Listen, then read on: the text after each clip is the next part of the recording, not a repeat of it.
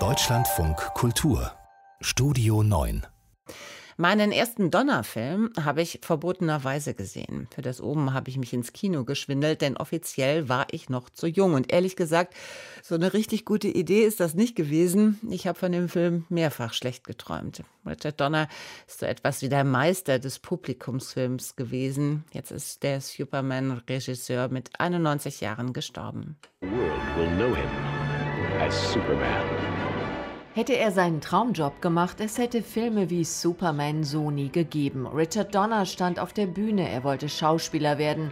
Hollywood-Veteran Martin Ritt gab ihm den entscheidenden Impuls, erzählt Donner auf einer Bühne. I would have been an out-of-work actor now if it hadn't been for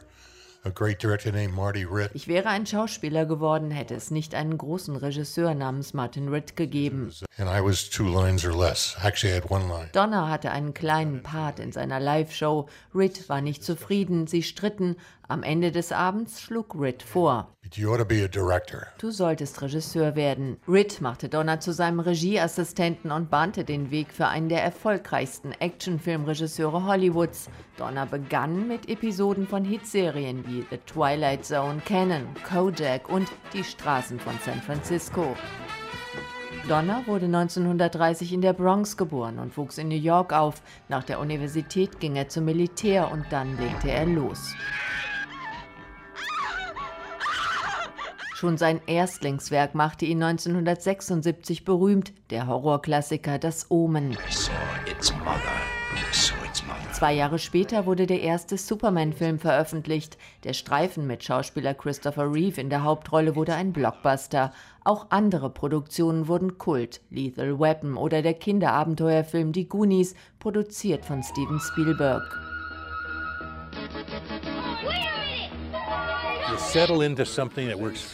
Du lässt dich auf was ein, das für dich persönlich funktioniert. Viele Leute sagen, du musst doch an das Publikum denken.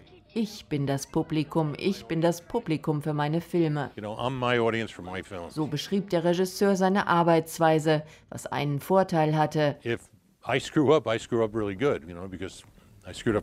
Wenn ich was vermasselt habe, dann habe ich es richtig vermasselt, nämlich für mich selbst. Donner vermasselte es nicht. Von Die Geister, die ich rief mit Bill Murray bis zu seinem letzten Film von 2006, 16 Blocks. Zusammen mit seiner Frau produzierte Donner außerdem eine Reihe von erfolgreichen Filmen, darunter Free Willy.